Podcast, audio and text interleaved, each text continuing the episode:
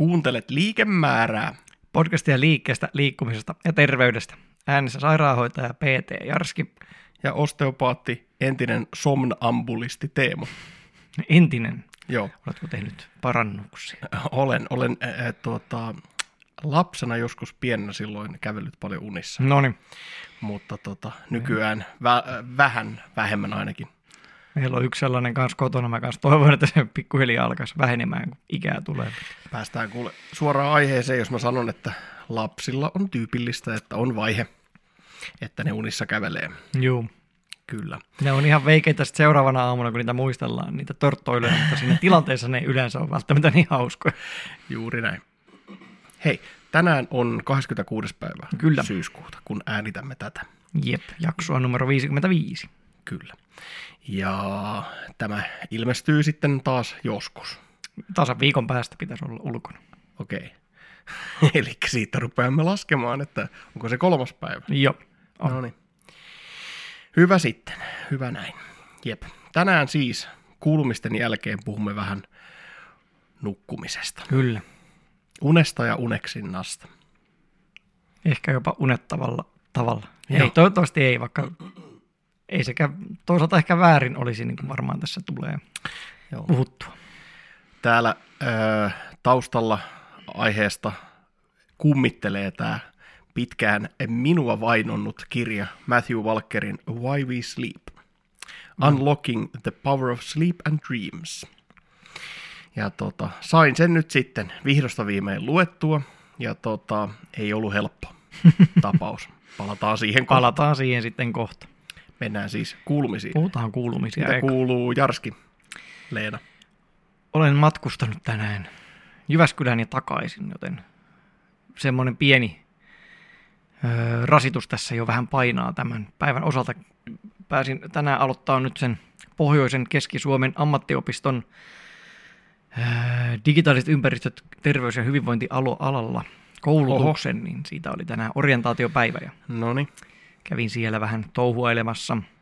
Ei sulla kaikki mentaaliset fakulteetit ole mennyt, kun sä Ei. muistit sen nimenkin, että mikä se niin se vielä on, se on aika pitkä ja haastava se nimitys. En nyt mene vielä siihen ehkä sen enempää. Ö, tarkoitus on tosiaan tehdä tonne ihan tonne päätyön puolelle, sairaalamaailmaan, materiaalia tämän koulutuksen tiimoilta. Mutta äh, valitettavasti kyllä keksin myös Jarski Liikkuulle sieltä tänään vähän ideaa liittyen noihin. Valitettavasti. No valitettavasti siinä mielessä, että mä en tiedä, että mistä mä revin aikaa tähän asiaan ja voi olla, että se jopa vaatisi vähän rahaakin, niin siksi mä nyt en vielä puhu mitään projektista, mitä suunnittelin tässä. On vielä muutama logistinen asia, mitä en ole ratkonut. No niin. Mutta voi olla, että jotain noihin ulkokuntosaleihin liittyvää tässä voisi sitten vielä tehdä. Ja nyt Aasin siltana, kun ulkokuntosaleista puhutaan, niin tuohan! Tuohan avattiin tai kasvoi tuossa kesän aikana tuohon ihan lähelle, tai kyllä se varmaan rakennettiin, mutta mä haluan uskoa, että ne kasvoi sieltä maasta, niin Niin kuin sienet ihan ikään. tuohon meidän studiomme Syssyn viereen. kunniaksi. Kyllä, no se tuli jo kyllä kesällä, että ne oli kesäsieniä.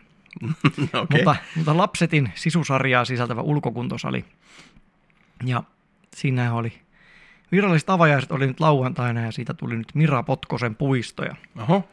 se oli tämä kylämme nyrkkeily olympiamitallisti siellä sitten myöskin avajaisissa mukana ja minun täytyy sinne kanssa mennä, koska on tässä nyt pikkusen tätä tällaista ulkokuntosali ekspertin viittaa yrittänyt harteilleni sujauttaa, niin pakkohan sinne oli mennä vähän näyttäytyy ja pyörii ja siellä sitten sai vähän, Vähän pätemään sinne. sai, sai vähän, pääsi vähän iskeen pistareita Potkosen kanssa ja olin eka vähän siinä sillä sivummalla, että no menkö muut, että kun ei se nyt mulle ihan semmoinen täysin, täysin tota, uusi kokemus ole tuo pistareihin lyöminen, niin minä voi tässä vähän jättäytyä, mutta siinä oli aika vähän sitten enää porukkaa paikalla. Mä olin itse siellä vähän myöhässä, koska jouduin tekemään myös töitä samalle päivälle.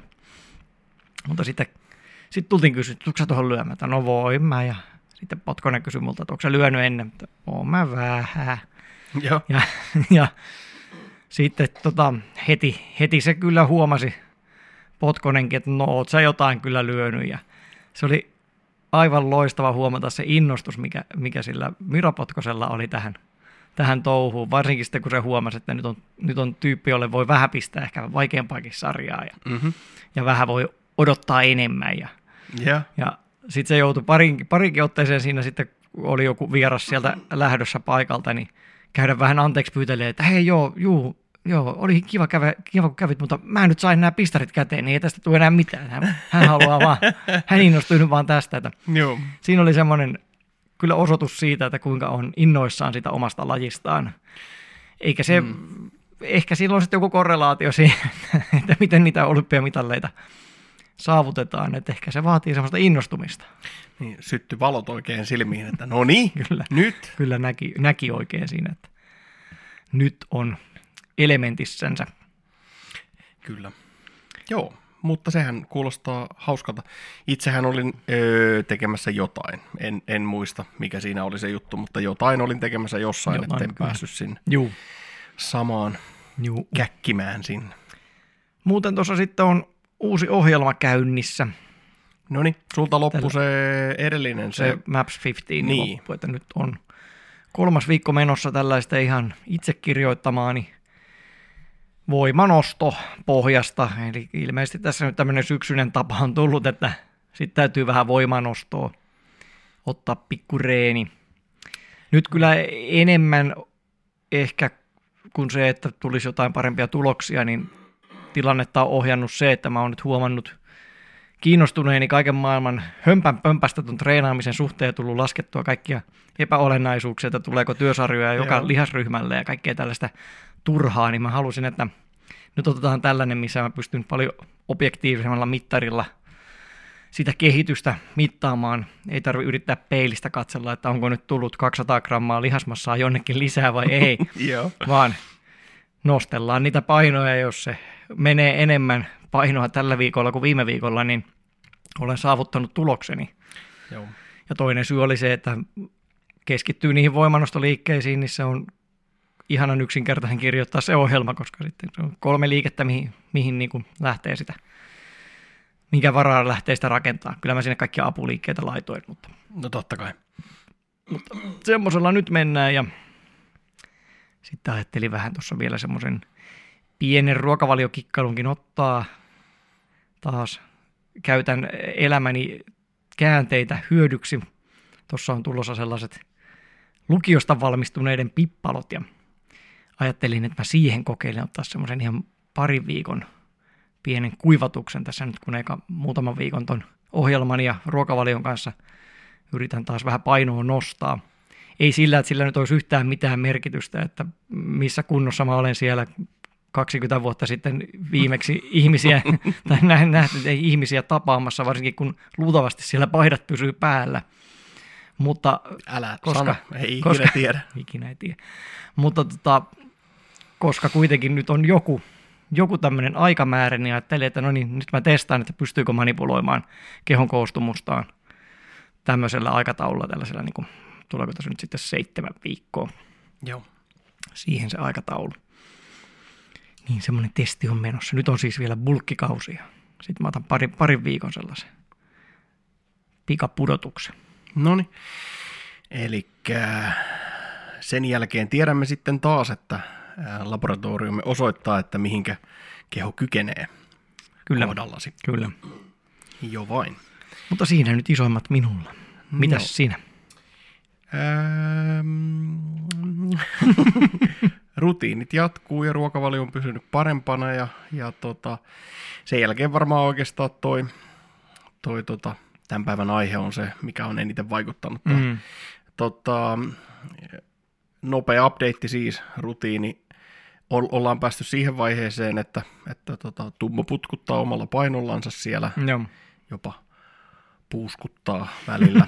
ja tota, sitten siinä Meving-hommassa ollaan päästy nyt semmoiseen niin kuin,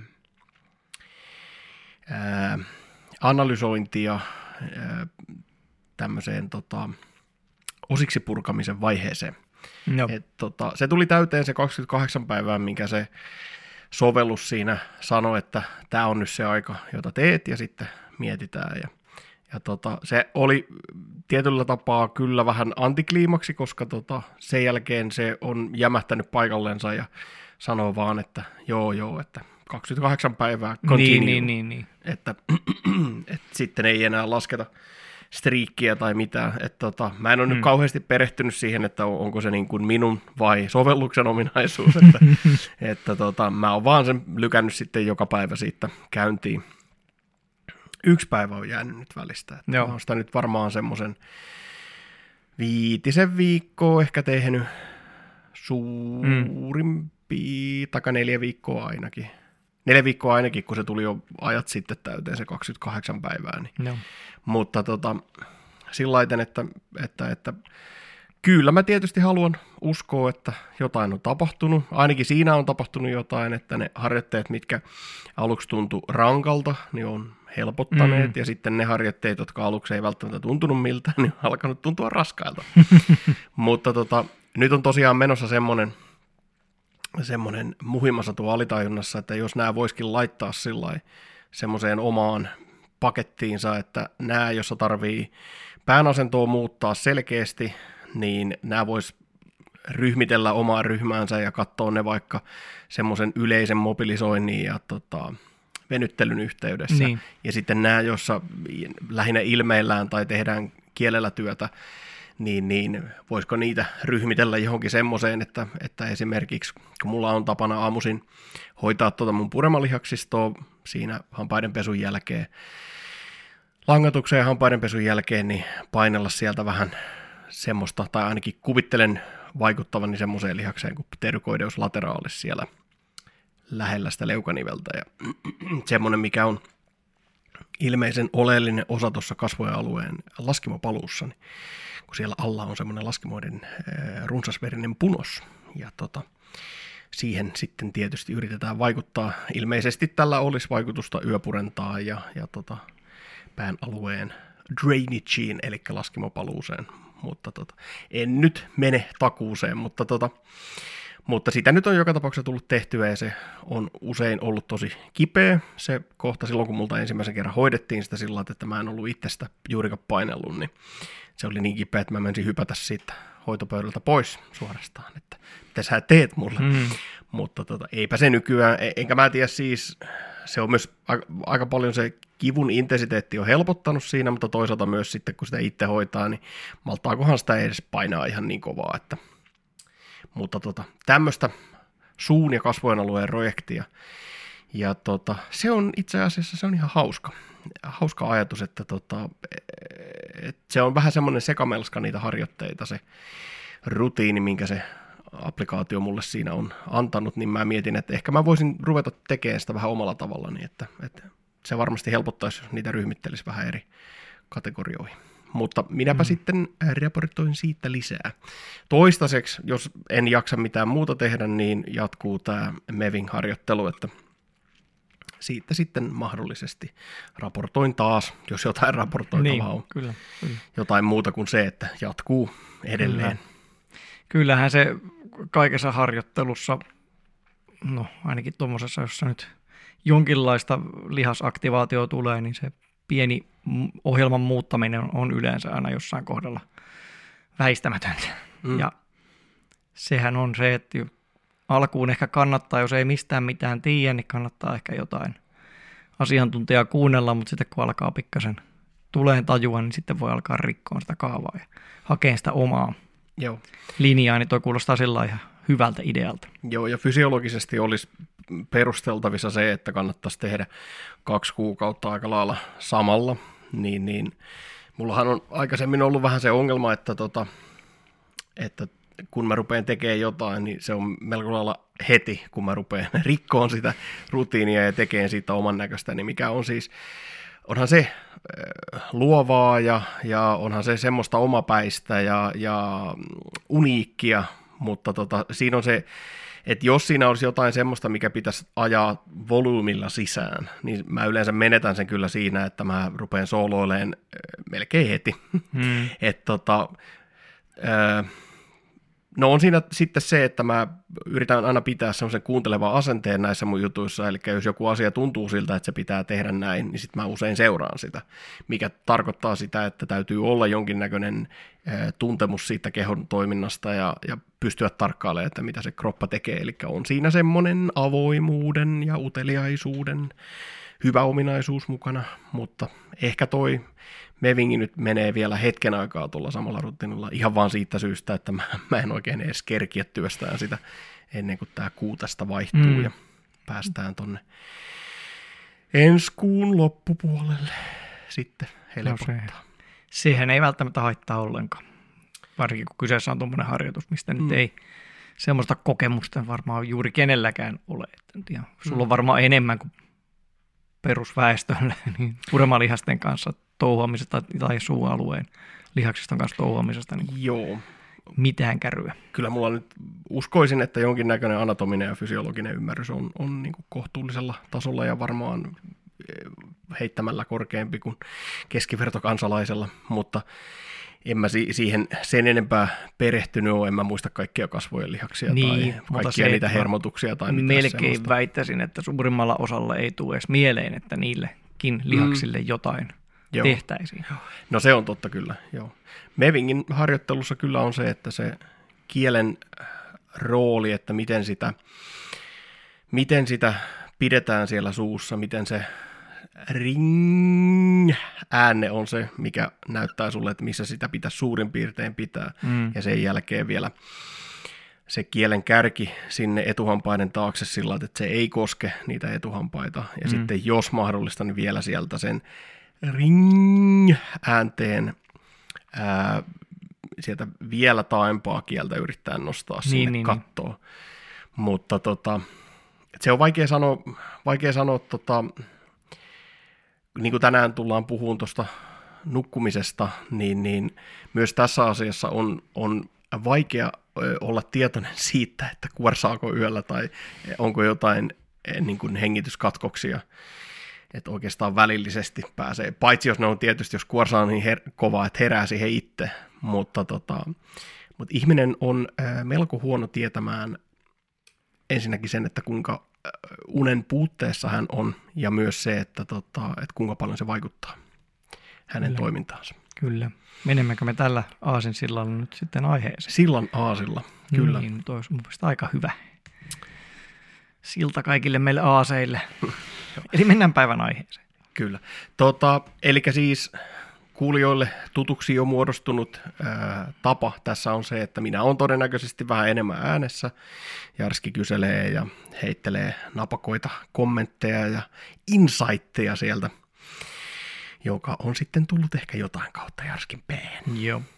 Mutta tota, aloitetaan nyt vaikka siitä, että ää, kirjahan on 342 sivua pitkä siis sitä itse kamaa. Sen jälkeen mm. siellä on jotain kiitoksia ja, ja viittauksia ja äh, glossary on siellä lopussa, mutta, tota, mutta semmoista asiaa niin 342 sivua ja aika tiivistä tavaraa, eli oli omalla tavallansa kyllä nyt haastavimpia kirjoja, mitä on tämän liikemäärä homman aikana lukenut, että, että siinä mielessä, että, että, että nyt silloin alkuvaiheessa mä saatoin jopa sanoa, että ärsyttävää sanakikkailua, että, että tota, luettavuuden, hienojen sanankäänteiden äh, vaikutus siihen, että luettavuus kärsii on minusta on huono asia.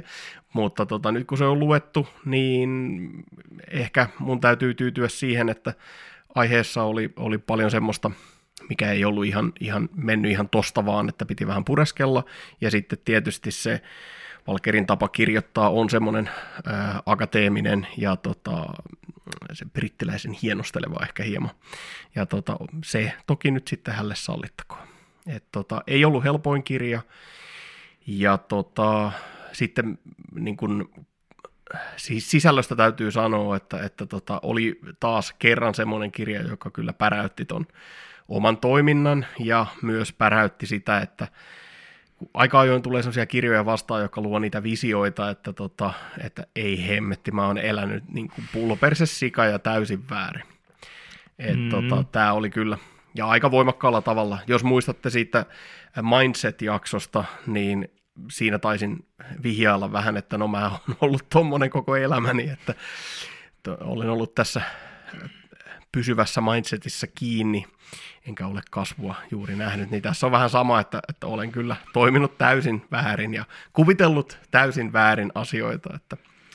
Joo, melkein voisi tässä ehkä semmoisen varoituksen sana jo antaa. Mä oon siis tässä nyt kuunnellut öö, sekä vanhan vanhan Joe Roganin podcastin jakson, missä Matthew Walker on vieraana ja hieman, hieman tuoreemman Hubermanin jakson, missä hän on vieraana. Ja se on tosiaan, tämä viesti on vähän sellainen, että jos sen ottaa syyttelevänä ja itseensä, niin sitten tämä tuntuu tosi ikävältä. öö, mutta hän kertoo nyt dataa meille asioista, mutta siinä ei tässä ei nyt ihan hirveästi tässä nukkumisasiassa nyt ole niitä oikoteita ja, ja mitään semmoisia liennytyksiä, jos, jos dataa katsoo. Että. Mm. Siis asiallinen tapa mun mielestä hänellä on kirjoittaa, on juu. että en mä niinku siinä syytöstä kyllä oikein näe, mut, siis yksilöitä kohtaan, mutta, mutta tota, datan esittäminen on datan esittämistä toki. Juu, että... juu. Ja se, että tästä, tästä nyt ei hänen sanomastaan ei saa niitä semmoisia kivoja juttuja, että no ei se yksi yö nyt haittaa, jos se menee nukkumatta tai, tai että kyllä se on ihan hyvä, hyvä unilääke se viskipaukku ennen iltaa, niin ei tässä ei nyt oikein silitellä päätä. Juu ei. Juu ei. Tota, henkilökohtaisesti mun täytyy sanoa, että ää, niistä hienoista sanankäänteistä huolimatta, niin mä kyllä tykkään semmoisesta tavasta kirjoittaa, joka on neutraali, joka esittää asiat asioina. Ja kun osoitetaan kritiikkiä, niin se osoitetaan väärää ymmärrystä ja vanhakantaisia tapoja ja yhteiskunnan järjestystä kohtaan. Siis semmoista, mm. että tota, tämä ei kerta kaikkiaan vaan ole terveellistä tällainen.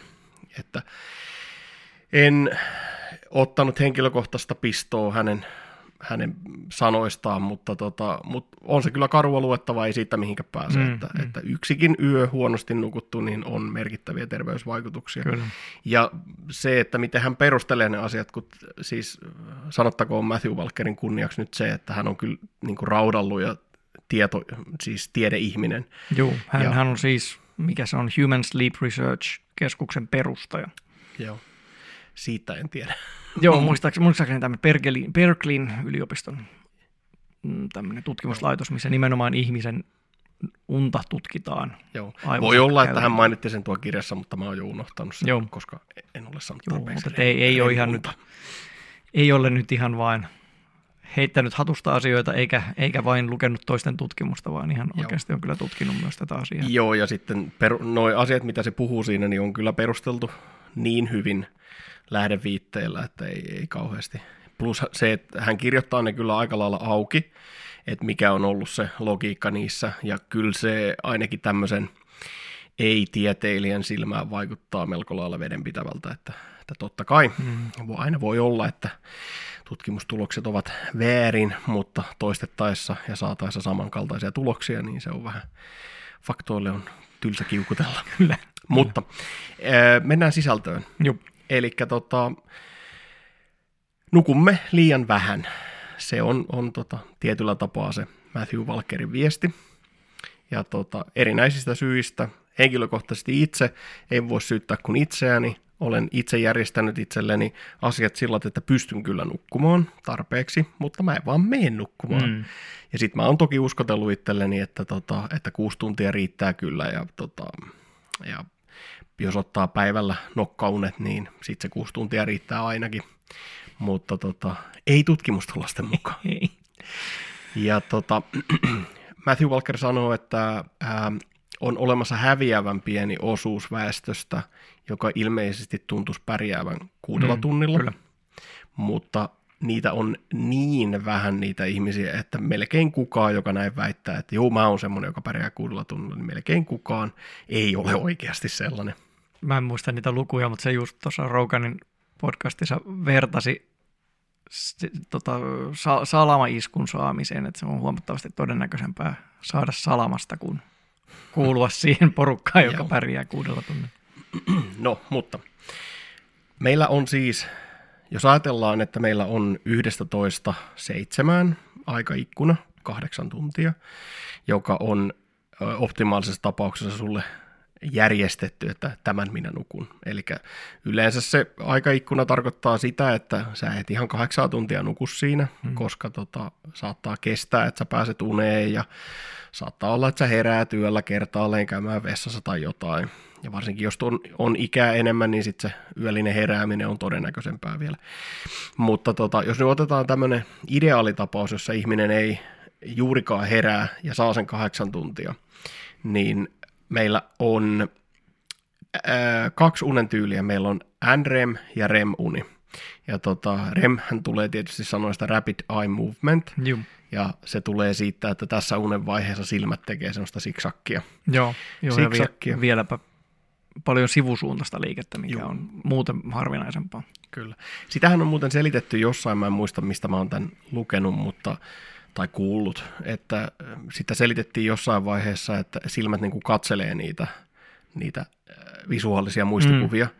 En tiedä pitääkö paikkansa, mutta tota, sitten sitä selitettiin jossain vaiheessa niin kuin silmien hapensaannilla, että se sivut tai suunnan liike on semmoinen, että, se, että siinä katsotaan sitä verenkiertoa ja Joo, se hapensaantia sinne. itse asiassa tuossa Hubermanin kanssa keskustellessa, kun samaan aikaanhan keho on halvaantunut, keho ei liiku, mutta silmien lihaksiin tämä ei tietenkään, eikä Joo. tahdon, tahdosta riippumattomiin lihaksiin tämä ei tietenkään vaikuta.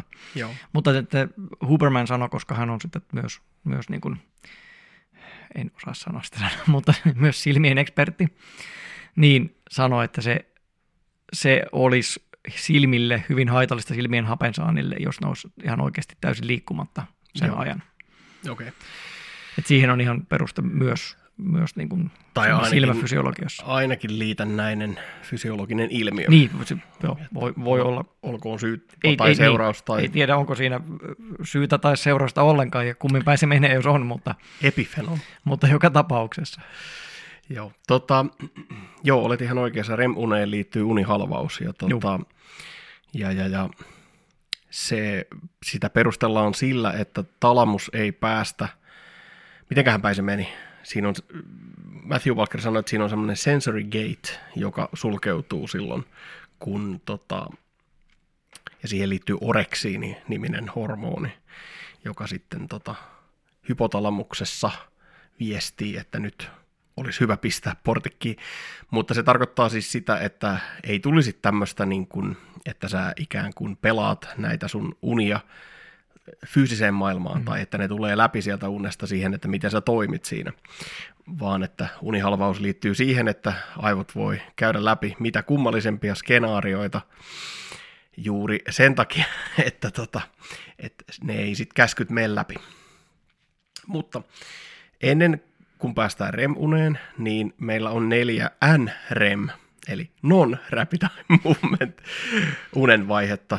Ja tota, pääsääntöisesti puhutaan kai syvästä unesta. Hmm. Ja se, sulla on ykkös- ja kakkosvaihe, jotka on yleensä kuvattu sillä laiten, että ne on semmoista niin nukahtamisen vaihetta, joka muistuttaa vielä valvetta. Ja sitten sulla on kolmonen ja nelonen, jotka on sy- syvien aivoaaltojen aikaa, eli hyvin syvää unta.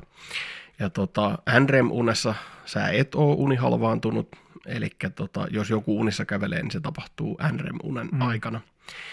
Ää, NREM, mä olin aikaisemmin, mulla oli ollut semmoinen näkemys, että se REM-uni on vähän sinne päin, että se ei ole niin tärkeää, että se NREM-uni on paljon tärkeämpi, eli syvä uni. Ja tota, ilmeisesti se on hermostolle se on palauttavaa, hirveän tärkeä vaihe, ja keho pyrkii priorisoimaan sitä, jos on univaihetta. Mutta sitten kun, sitten kun tota, uni palautuu normaaliksi, niin sen jälkeen keho yleensä työstää REM-unen aikana paljon enemmän. Mm. Taikka siis REM-unen suhde kasvaa siihen määrään, mitä se on ollut ennen un- univaihetta. Muistaakseni tuossa Huberman podcastissa asia selitettiin suunnilleenkin näin, että se non-REM-vaihe on ihan fyysiselle palautu- palautumiselle tehokkaampaa, mutta sitten taas se aivojen niin oppimisen ja sitten aivojen puhdistamisen aika on sitä remiä, että no summa summarum, Matthew Walker kyllä monesti myös mainitsee sen, että kaikki ne on tärkeitä, että valitettavasti mm. niin kuin, ei niitäkään voi skippailla. Joo, ja siis tuossa ehkä kirja ei, takaisin olen jo unohtanut sen, mutta tota, mun mielestä kirja ei kauheasti ottanut kantaa siihen, että mikä on se aivojen ikään kuin kemikaalisen palautumisen vaihe. Ainoastaan se, että ne aivoaallot on hyvin synkassa ja semmoisia niin kuin syviä, isoja aaltoja, jotka tapahtuu, ei tapahdu semmoisella niin kuin siksakilla ja semmoisella kaoottis, kaoottisella tavalla niin kuin REM-vaiheessa mm. ja vireystilassa. Mm, jo. Ja tota, se NREM-unen vaihe on, hän kuvasi sitä kirjassa sillä että se on se, missä niin kun karsitaan pois sitä, mitä sun ei tarvitse muistaa, eli puhdistellaan sitä muistoa. Mm. Ja REM-uni on sitten taas sitä, joka ajaa yksityiskohtia sisään ja, ja tota, ajaa yksityiskohtia sisään ja ää, tekee siitä tarkkaa ja yhdistelee erilaisia asioita, siis liittyy luovuuteen. Niin, niin juuri niin kuin sanoit, että kaikki ne on tärkeitä vaiheita. Tästä knoppina vielä se, että kirjassa sanottiin, että, että fyysisten taitojen oppimiselle NREM 2, eli no. syvän unen kakkosvaihe on ilmeisen tärkeä. Eli jos, jos sä opettelet soittaa pianoa tai opettelet jotain liikesarjaa tai jotain semmoista, niin NREM-unen kakkosvaihe on oleellisen tärkeä. Joo. En tiedä miksi, mutta tota, ilmeisesti se on vaan näin. Niin, joo. Ja, tota... ja sen käsitin kuitenkin hänen puheistaan, että ei niitä sillä voi silti niin kuin skippailla, että valitettavasti se nyt ei mene niin, että sä jollain, jollain tota lisäravinteella saisit sitä NREM2 unta nyt jotenkin enemmän tässä hmm. itsellesi, jos haluatkin, haluatkin tänä yönä keskittyä siihen fyysisen taidon opetteluun, niin ei sitä nyt oikein pääse ylittää ympäri. Että täytyy mennä ne syklit sillä luonnollisella tavalla siinä. Joo. Kyllä. Mm. Tosin se oli, se oli mun mielestä hieno knoppi, mikä tuossa tuli yhdessä, että siis REM-uni on kuitenkin sen verran tärkeä ilmiö, että, että niin kuin aivot tekee sen sitten vaikka väkisin. Joo. Ja se oli, se oli siis Matthew Walkerin selitys delirium tremensille. Eli sitten kun sä vedät alkoholia oikein kunnolla ja se REM-uni on pitkään jäänyt niin heikommaksi, tulee. niin sitten se tulee, se uni tulee, tulee valvetilaan, eli nämä niin. juoppohulluuskohtaukset, nämä, nämä kaikki liskot, mikä kiipeilee sängyssä, niin, niin ne tulee siitä, että sulla menee jo unia että se tulee se REM-vaihe tulee sulla jo valvetilan päälle. Joo. Eli pitäisikö se ajatella sillä että siis tremenshän tarkoittaa tärinöitä, että tota, Joo. mutta delirium. Delirium on ehkä tässä se määräävämpi. Joo, mä kiinnitin samaan asiaan huomiota kirjassa, että tota, hän puhuu del- delirium tremensistä, ja sitten mä olin, että joo, et sä kyllä mistään tärinöistä on vielä puhunut. Niin, että, no tota... se liittyy siihen ilmiön muuta, mutta delirium tremens on, on nimenomaan alkoholin aiheuttama delirium noin niin kuin joo. diagnoosina. Joo. Okei, eli hän oli todennäköisesti oikeassa siinä Joo, kyllä. mä luulen, että dia- diagnoosin nimi on ehkä siinä mielessä vähän vanhakantainen, vaikka kyllä se yleensä se tärinä siihen tilanteeseen mm. myös johtuu, liittyy, mutta, Joo. mutta tota, en tiedä, voisiko mahdollista olla delirium, alkoholin aiheuttama delirium ilman sitä tremenssia, niin sekin on varmaan. Joo. Okei, sitten tulee muistinvarassa vähän sitä, mutta siis ää, REM-unen lisääntyminen liittyy usein siihen niin kuin kasvukausiin. Mm. Eli silloin kun, tota, silloin kun elimistö, elimistö ja aivot ja hermosto rupeaa kehittyä ja kasvaa. Eli olikohan se nyt niin, että kohdussa on paljon REM-unta ja sitten tota, ihan pienellä vauvalla on paljon REM-unta. Sitten tulee lapsuus ja myöhäislapsuus, jossa se REM-unen vaihe suhteessa NREM-uneen vähenee, eli NREM tulee vallitsevaksi. Ja sitten, tota, sitten teini-iässä, taikka siinä kun alkaa kasvupyrähdys, niin REM-unen tarve ja sen määrä myös nousee, muistaakseni. En muista ihan tarkkaan sitä nyt, mutta tota, äm, mutta semmoinen, jos näitä ajattelee ikään kuin sääntöjen kautta, niin semmoinen sääntö mulle jäi päähän, että silloin kun hermosto kasvaa voimakkaasti, niin tarvitaan REM-unta paljon. Eli se on, ja Matthew Walker kauniisti minusta siinä pohtii, että onko tämä tämmöinen prekursori sille, vai, vai onko, onko se niin, että, että koska se hermosto valmistautuu kasvamaan, niin REM-uni lisääntyy, hmm. että kumpi on ensin, muna vai kana. Että tota, onko se ajava voima se REM-uni, vai onko se niin päin, että se on, tota, se on seurausta sitten, että se hermosto Tarpeesta. kasvaa. Mm. Ja, ja kauniisti vielä minusta jätti sen vastaamatta, että, tota, että kumpikin on ihan validi selitys. Kyllä. Ja tota, tuosta sitten kun päästään sinne, päästään sinne vanhusikään, niin ihmiset sanoo, että, että vanhuudessa unen tarve vähenee, not so, ei vähene, vaan suorastaan jopa ehkä lisääntyy. Mutta tota, toi etuaivolohko, joka on se, joka lähettää niitä voimakkaita impulseja, niitä NREM-aaltoja, aivoaaltoja ilmeisesti, niin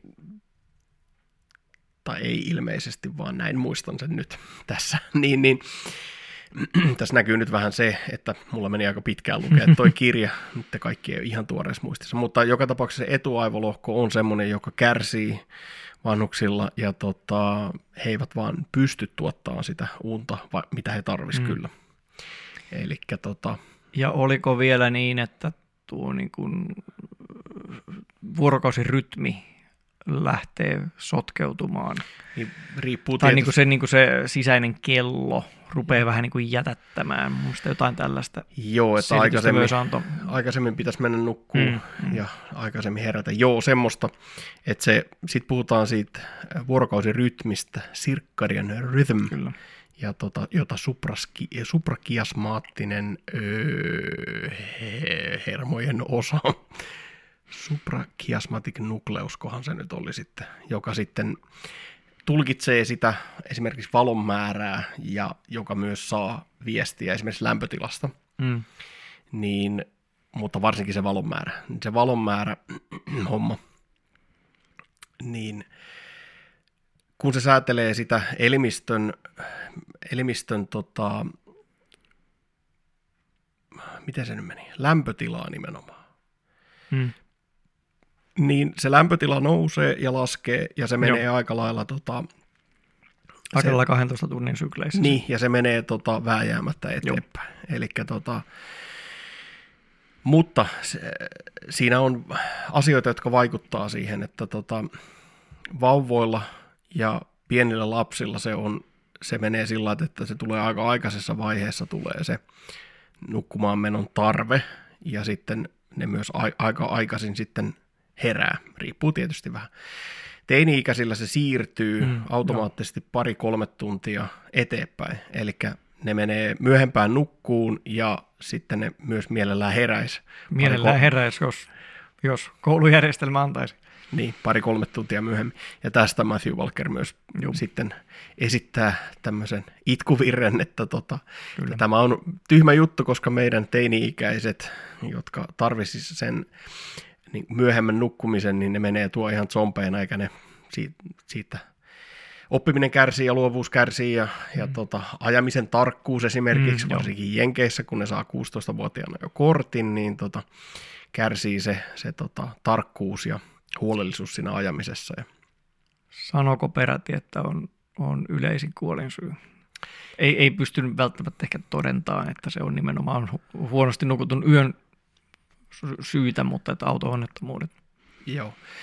Joo, muistaakseni siinä oli kyllä jotain dataakin, että oli dataakin taustalla, että, että drowsy driving Joo. on vielä vaarallisempaa kuin humalassa ajaminen, Joo, kyllä. mutta, tota, mutta esitti sen muistaakseni myös kyllä sillä mm, tieteilijän Joo. tällaisella takaportilla, että, että niin, koska eh, alkoholi, alkoholi aiheuttamissa auto-onnettomuuksissa on aina, my, melkein aina myös tämä no, nukkumattomuuden huolimattomuus olemassa, että ei pelkästään alkoholi, vaan myös tämä Kyllä. väsymys. Joo, mutta toinen, mikä vaikuttaa siihen, toinen, mikä vaikuttaa siihen nukkumaan menoon, on se, että siitä hetkestä, kun sä heräät, niin sulla alkaa aivoihin kerääntyä semmoista ainetta kuin adenosiini. Kyllä.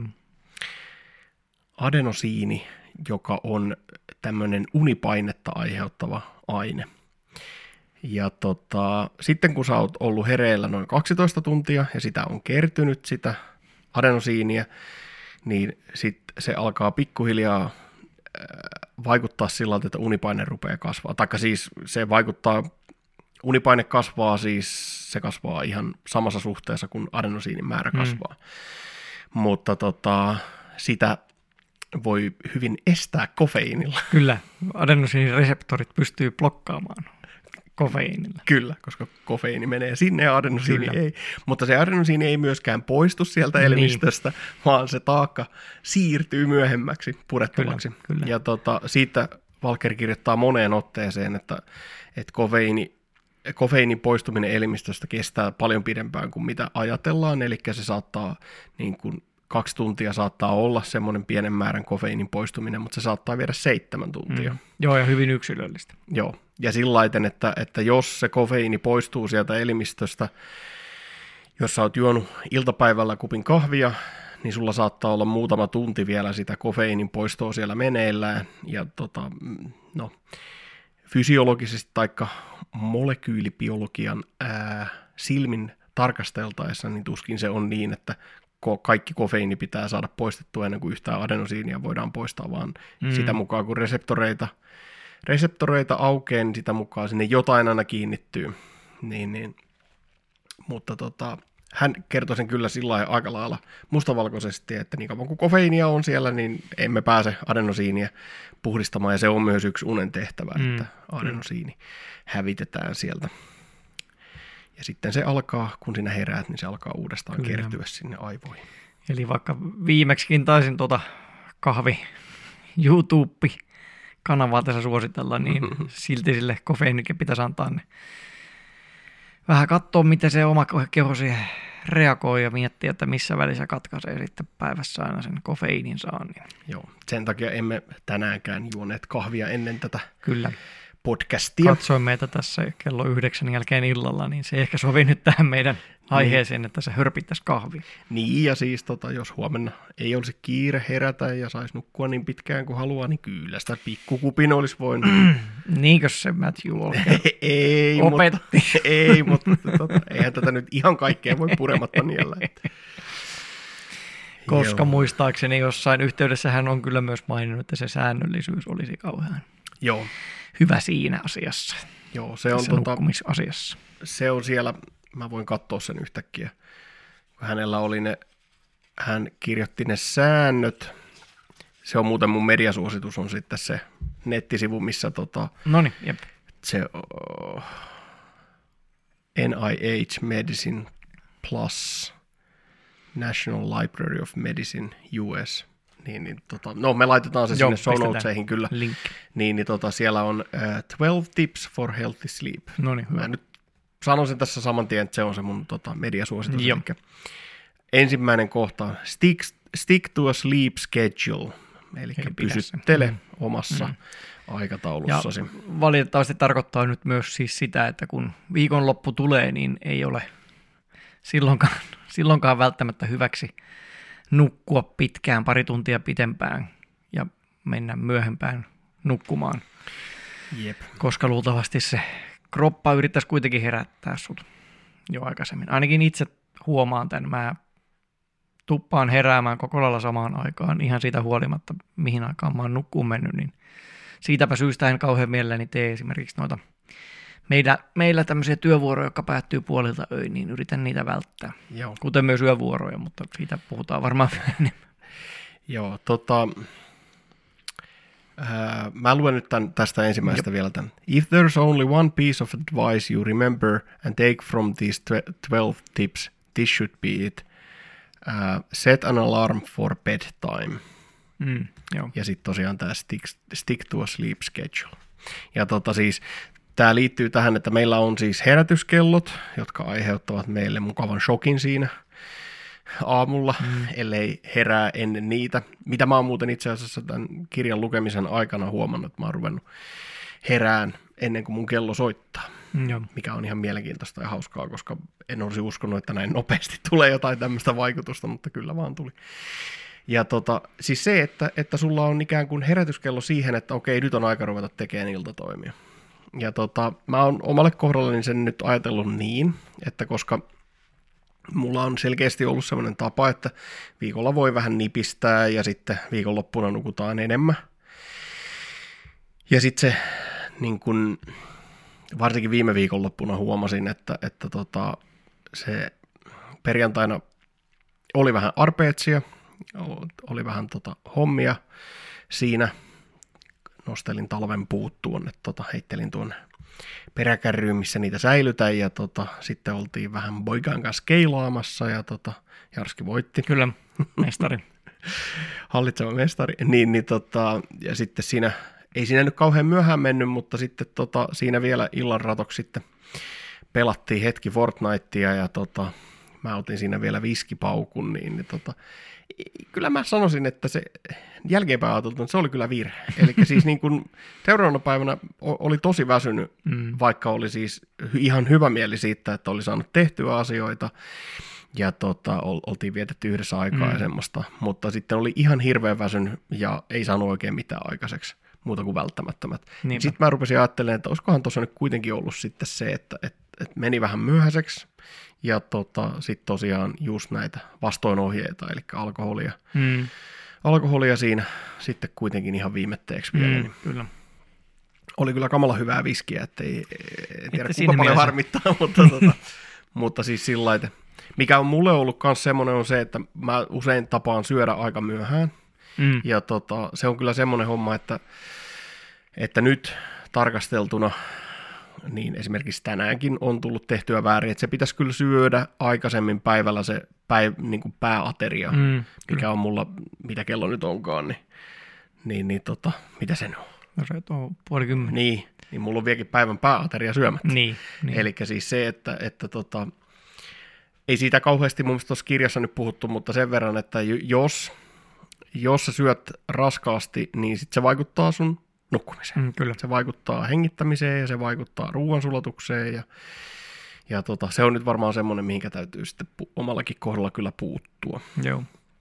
Mutta tota, lyhyenä kertauksena kaksi erilaista unenvaihetta. NREM ja REM-uni, kummallakin oma tärkeä, tosi tosi tärkeä roolinsa. REM-uni muist, yksityiskohtaan, muistin yksityiskohtien luovuutta, sen sellaista varten erittäin tärkeää. Mä uskon myös sen, että se unihalvaus on oikeasti terveellistä ihmiselle, mm. eli se, että mennään veltoksi, niin sillä on terveysetuja ainakin nestekierron mm, kautta. Mm. Tämä on mun henkilökohtainen mielipide, mutta näin mä oon päättänyt, että Joo. sen täytyy olla.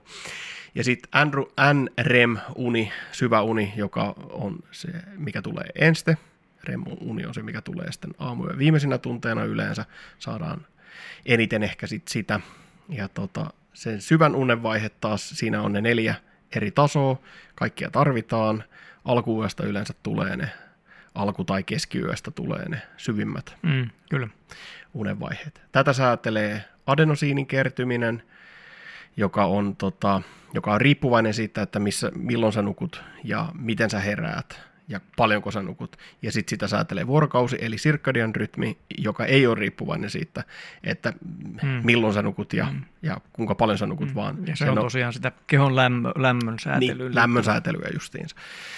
Eli tota, kaksi toisiinsa vaikuttavaa systeemiä ja kaksi erilaista unen ö, laatua, mm.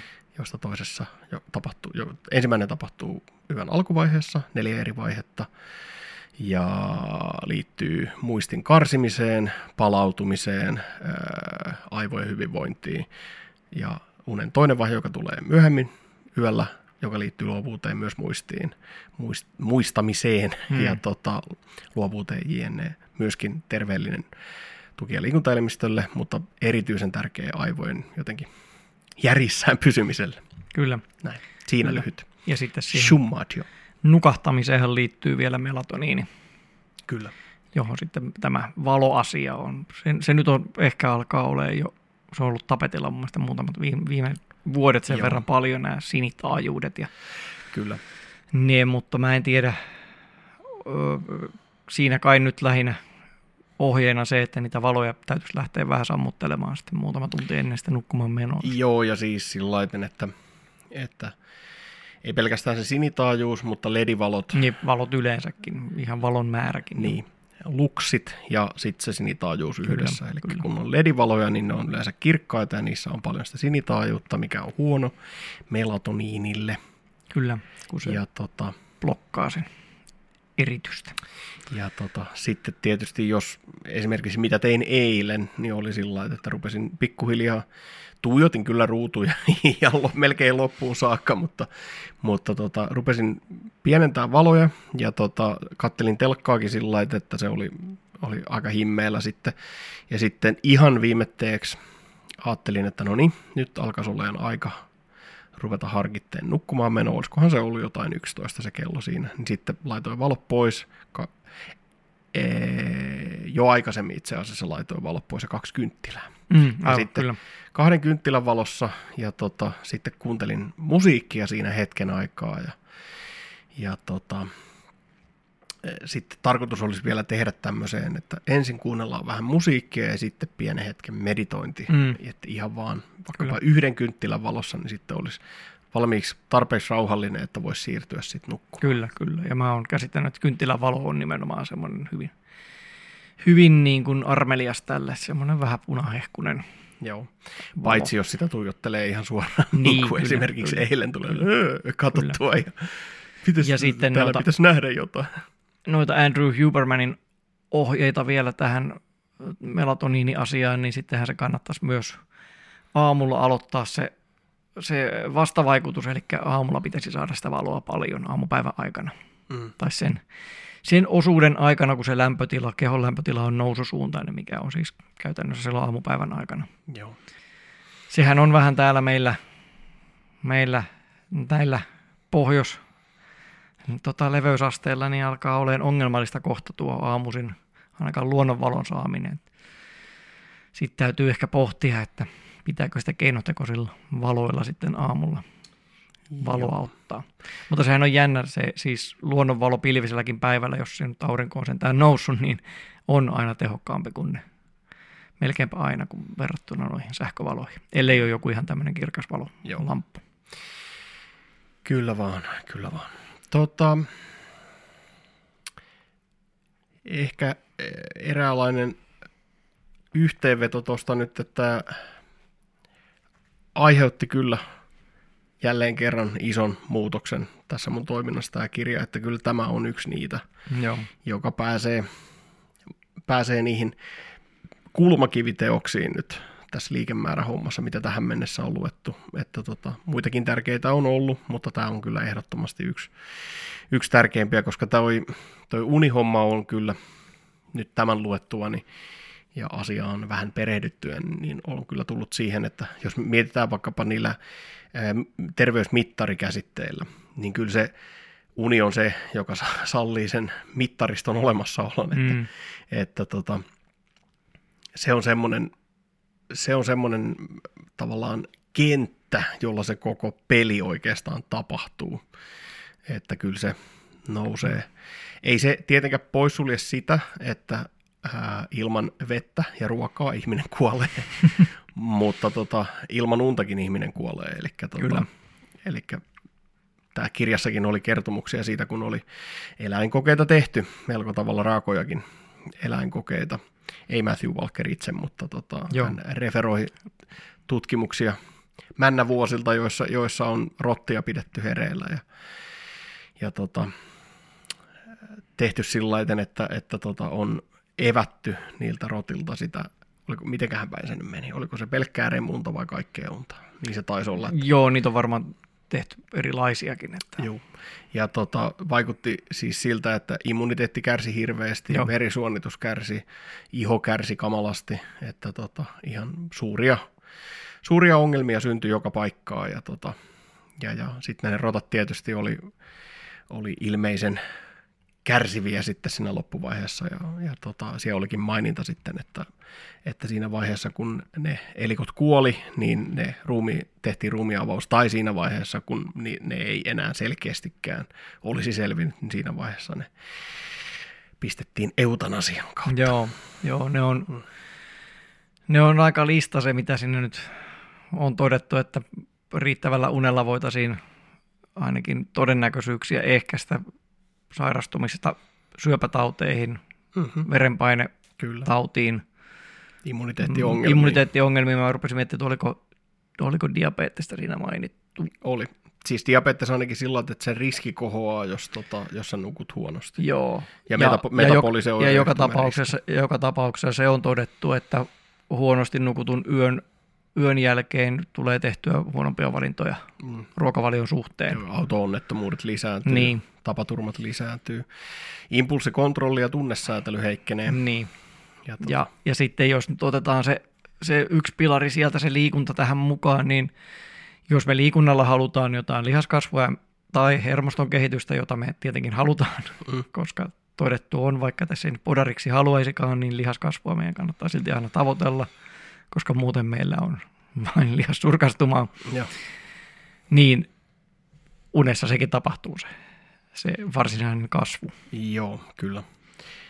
Eli tota, ää, ainakin Matthew Walkerin hyvin perusteltu mielipide ja tämän kirjan esittämä fakta on se, että uni on yleishyödyllinen panasea, eli ää, Runsauden sarvi. runsauden sarvi ja yleislääke melkein kaikkiin asioihin. Kyllä, kyllä. Mutta tota, tähän nyt sitten tietysti se ei tietenkään poissulje sitä, etteikö pitä, pitäisi syödä terveellisesti ja, Juu, ei. ja hyviin kellonaikoihin ja tota, liikkua, vastusharjoitella ja ää, hieman rasittaa sitä veren, hengitys- ja verenkiertoelimistöä. Ja siinä muuten oli, oli pointti siitä, että ää, vaikuttaa siltä, että, että jos liikkuu rasittaa elimistöään päivällä, niin se kyllä lisää NREM-unen määrää Mm, niin kuin seuraavana ja sitä seuraavana yönä ainakin. mm. Mutta tota, se ei ollut ihan suora vaikutussuhde. Että tota, mitenköhän se meni? Se oli myös sillä lailla, että, että tota, jos liian myöhään oli rasittanut, niin sit se häiritti sitä Niin, joo, joo, nukahtamista joo, ja unessa pysymistä. Kyllä. Mikä on kyllä ihan selkeä homma ainakin omalle kohdalle, että jos liian myöhään rupeaa urheilemaan jotain, niin sit siitä ei kyllä tule sitä nukkumisesta Kyllä, mitään. kyllä tämäkin on. Mun mielestä se on myös aika kuvaavaa, minkä Matthew Walker on monessa yhteydessä maininnut, että, että kuitenkin kun ajattelee sitä nukkumista, niin sehän on täysin järjetöntä toimintaa näin niin kuin elion kannalta, mm. että, että me ei hankita ravintoa, me ei hankita tota, lisääntymiskumppania, me ei pystytä suojelemaan itseämme, ei, emmekä jälkeläisiämme, ja silti se tässä nyt pyörii mukana, että, että joku pirun tärkeä merkitys sillä tarvii olla, tai sitten on, on evoluutiossa tapahtunut joku aika järjetön virhe, koska kuitenkin ainakin kaikki nisäkkäät ja linnut sitä unta eri määriä ottaa. Joo, ilmeisesti myös hyvin pieniin organismeihin saakka Niin, jonkinnäköinen unen kaltainen tila Joo. on havaittavissa. niin, niin kyllä sillä joku aika kova merkitys täytyy silloin olla, Kyllä. jos tämmöinen kahdeksan tunnin täysi turvattomuus sallitaan eliöiltä.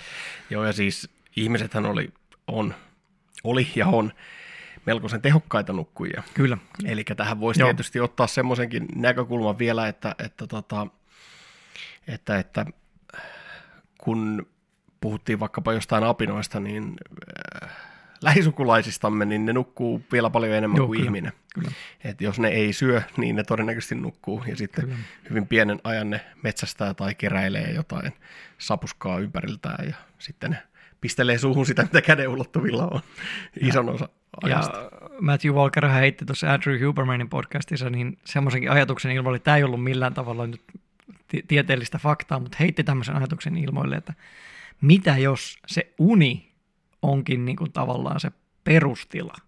Joo. Se on se mielentila, missä niin kuin perusta on, ja tämä valvetila on nyt sitä ekstraa, Joo. millä on saatu, saatu sitten muita hyötyjä Niin, sillä on eliöille. Sillä, hankkimaan tiettyjä hankkimaan- etuja. niin, hankkimaan ruokaa ja lisääntymiskumppaneita.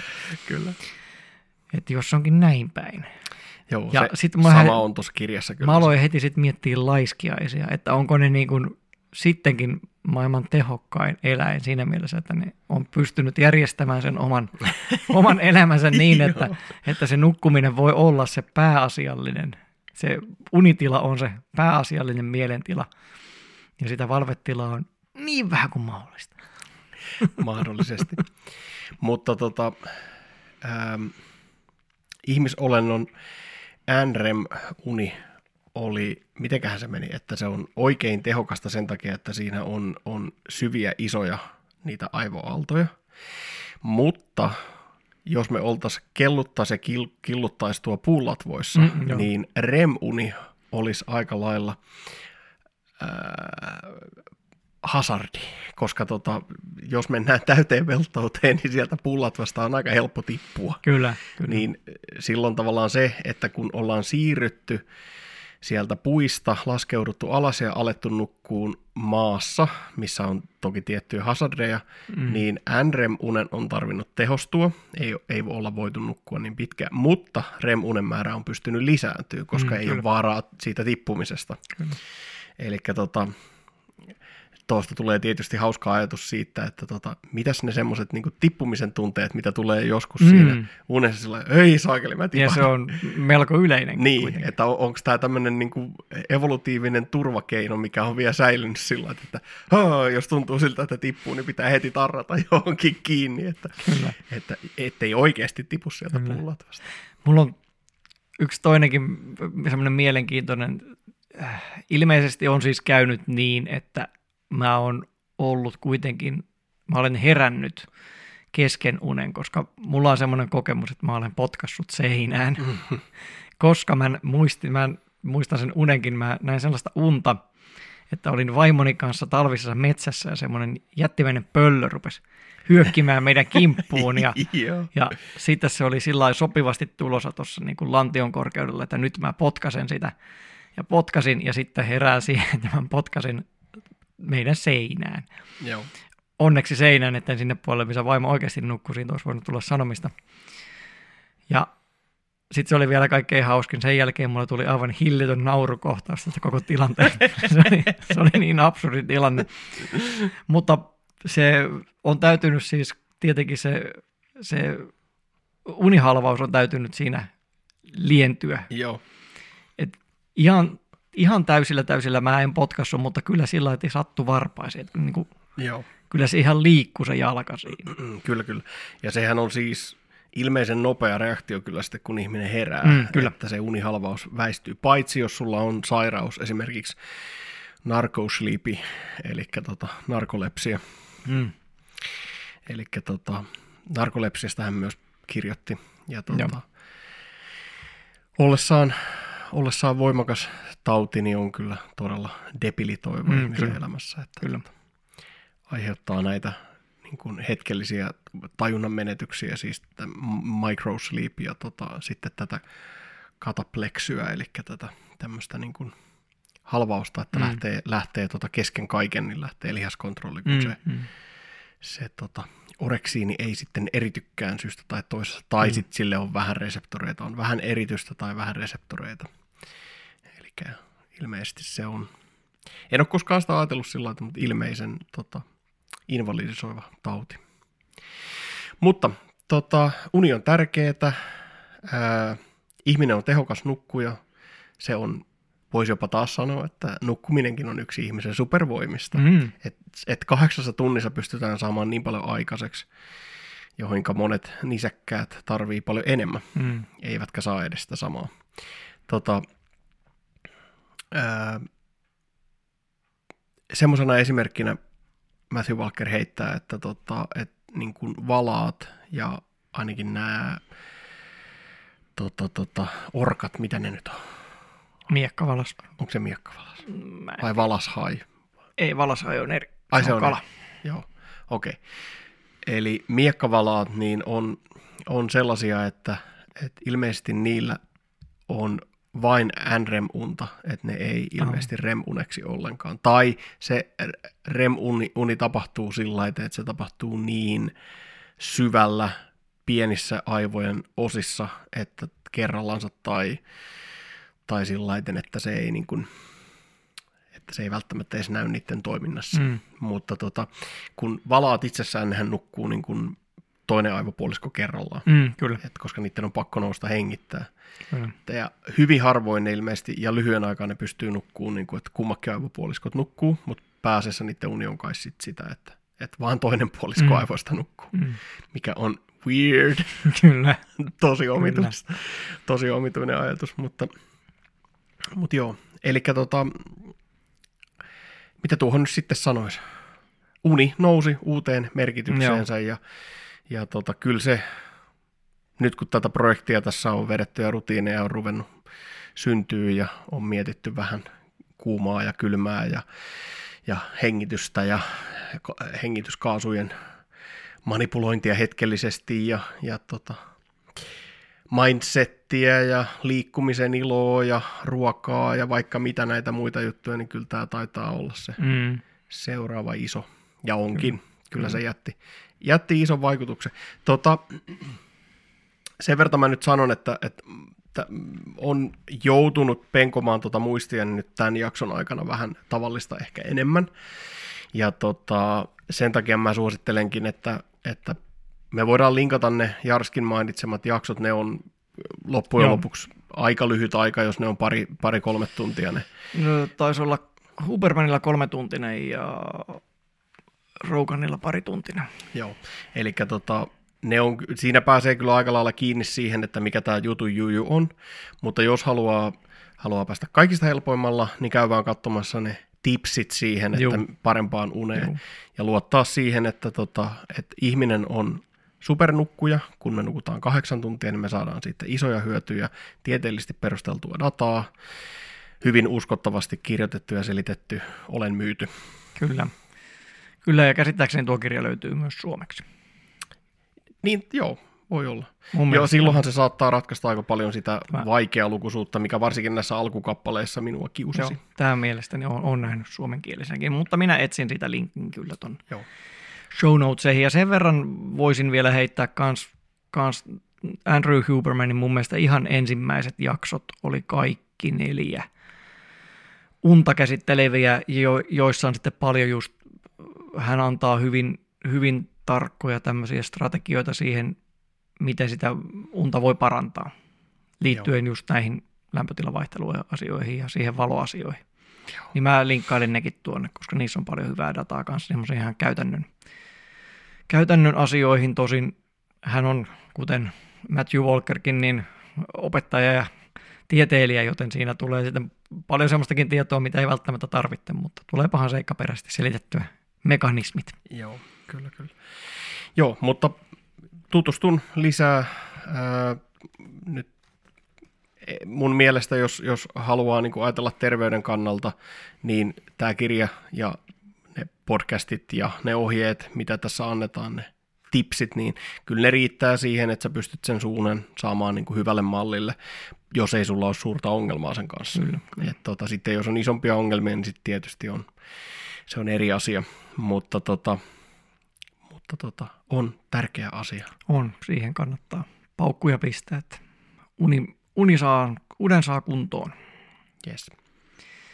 Sinä nyt poltit mediasuosituksesi Joo. tuossa jo, mutta tota, mä voisin silti vähän vielä heittää meitä erilaisille vesille. Heittelemisiin, heittele mua. Niin mediasuosituksena on, on Instagram-tili Oho. tämmöiseltä kaverilta kuin Pen Carpenter. Okay. Ja Insta-handle on PDC Carpenter, eli siis Carpenterkin kirjoitetaan c joten siinä on kaksi c peräkkäin. En ole varma miksi, mutta okay. ehkä hänen kolmas nimensä on sitten joku c alkava. Carter Carpenter. Joku tällainen. No kuitenkin, Ben Carpenter on, on personal traineri ja, ja en ole varmaan kisailu ikinä missään tuommoisessa fitness, fitness-lajissa, mutta se, mitä hän sisältöä tuottaa tuonne Instagramiin, niin hyvin tämmöistä tasapainosta, realistista, kuitenkin tieteeseen pohjautuvaa niin kuin kamaa nimenomaan tällaista fitnesskulttuurista. Aika paljon reaktiovideoita, joista mä nyt en ihan ole suuri fani, että reagoidaan, reagoidaan toisten ihmisten tekemisiin tai toisten ihmisten postaamiin videoihin, mutta Ben Carpenterin tyyli on sen verran hyvä, että annan, annan anteeksi – Eli hän yrittää tuoda kovasti niin kuin esiin sitä, että, että ensinnäkin sitä, että lopetettaisiin fitness influenssereiden toimesta, lopetettaisiin vähän sellaista pikkuasioihin nillittämistä, nyansseihin nillittämistä, kaikkea sitä semmoista poteroista pikkukivien heittelyä, samalla kun ihmiset ei saa niitä isoja murikkojakaan liikkeelle, että mm. ei niin kuin tapelta siitä, että onko onko tota, jalkaprässi vai kyykky parempi, vaan niin kuin pysyttäisiin, Kyykky tietysti. pysyttäisiin niin kuin asioissa. Joo. Plus sitten niin kuin hirveästi tuo ilmi sitä, kuinka tuhosaa se ulkonäkökeskeisyys on ja yrittää tuoda sitäkin tietoa. Ja hänestä siis itsestäkin on kuvia, joissa hän on äärimmäisen hyvän näköisessä kunnossa. Ja Mhm. hän tuo aina ilmi sen, että kuinka huonossa kunnossa, siis niin kuin, kuinka huono, huonolta hänestä silloin tuntui, kun ne kuvat on otettu. Joo. Kuinka huonosti hän voi Niin, subjektiivisessa kokemuksessaan, kyllä. ehkä Että- jopa mitattavassa Että hänellä, on, hänellä on oikein mukava se, mukava se sanoma, mutta myös se, että hän myös sitten heittää sieltä tieteellistä tutkimusdataa yleensä aina, että ei kun asia on näin, että ei. ja, ja vähän semmoisia tietynlaisia paljastuksia, se on nyt muutaman kerran se on löytänyt pari, pari jotain tällaista terveys kautta fitness-influenceria, jotka on heittänyt jotain tiettyä viestiä, niin löytyy useita tyyppejä, jotka sanoo niin kuin sanasta sanaan samaa Joo. asiaa. Mutta ei ole missään kohtaa välttämättä sitä niin kuin ilmaistut, että tämä on nyt joku käsikirjoitus, josta luetaan. Okay. Et sieltä, sieltä löytyy myös tällaisia, tällaisia knoppeja, että lähinnä niin kuin viesti kai se, että älkää, älkää ihan kaikkeen kuitenkaan uskoko, mitä sieltä, sieltä TikTokista ja Instagramista näissä tämmöisissä pikkupätkissä sitä infoa tulee. Et se ei välttämättä kaikki ole kuitenkaan ihan se to, to, ko, niin kuin koko totuus ja valitettavasti ne koko totuudet on yleensä paljon tylsempiä, ne ei ole niitä ihme lääkkeitä, ne ei ole niitä ihmetreenejä, ne ei ole niitä, että tällä yhdellä liikkeellä saa kaikki haluamansa asiat ja Just. eikä, eikä edes sitä, että se kaiken A ja O on se pieni rasvaprosentti ja isot lihakset.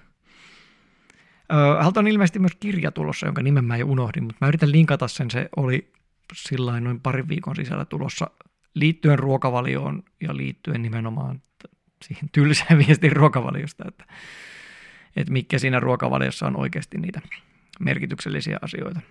Saattaa olla, että minä sen joudun jopa tilaamaan itselleni. No niin. Kuulemme ehkä hänestä sitten Kyllä. sitä kautta vielä lisää. Häntä myös on Modern Wisdomissa haastateltu, niin voin senkin vaikka sinne linkin laittaa. Laita ihmeessä. Mäkin Yes. saanan sen kuunnella. Mm. No niin. Mutta ei mulla kai muuta. Joo.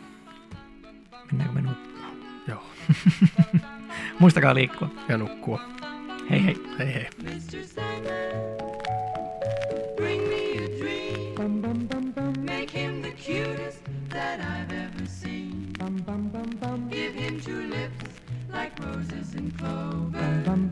Then tell him that his lonesome nights are over. Sandman, I'm so alone.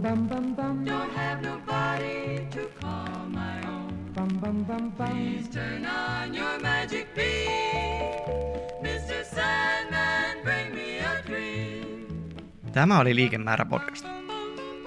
Vaikka Jarski ja Teemu ovatkin terveydenhuollon ammattilaisia, olet itse oman terveytesi asiantuntija ja paras arvioimaan esitettyjen tapojen toimivuutta omassa elämässäsi. Kaikkeen terveyteen tähtäävään toimintaan tulee ryhtyä omaa kehoaan kuunnellen ja tarpeen mukaan konsultoiden terveydenhuollon edustajaa, joka tietää sinun ainutlaatuisen terveydentilasi. Liikemäärän löytää Instagramista nimellä Liikemaara podcast. Sähköpostia voi lähettää osoitteeseen liikemaara at gmail.com. Jarskin valmennuspalvelut ja yhteystiedot löytää osoitteesta www.jarskiliikkuu.com. Ja Jarskin löytää Instagramista nimellä Jarski liikkuu. Teemun osteopatian löytää osoitteesta www.sangnosis.com eli s a n g n o s i s.com ja ajanvarauksen hoitoihin osoitteesta vello.fi kautta sangnosis. Liikemäärä kiittää kiinnostuksesta. Jos pidit kuulemastasi, kerro sitä ystävillesi ja tai jätä arvio Apple Podcastiin tai Spotifyin. Muistakaa liikkua.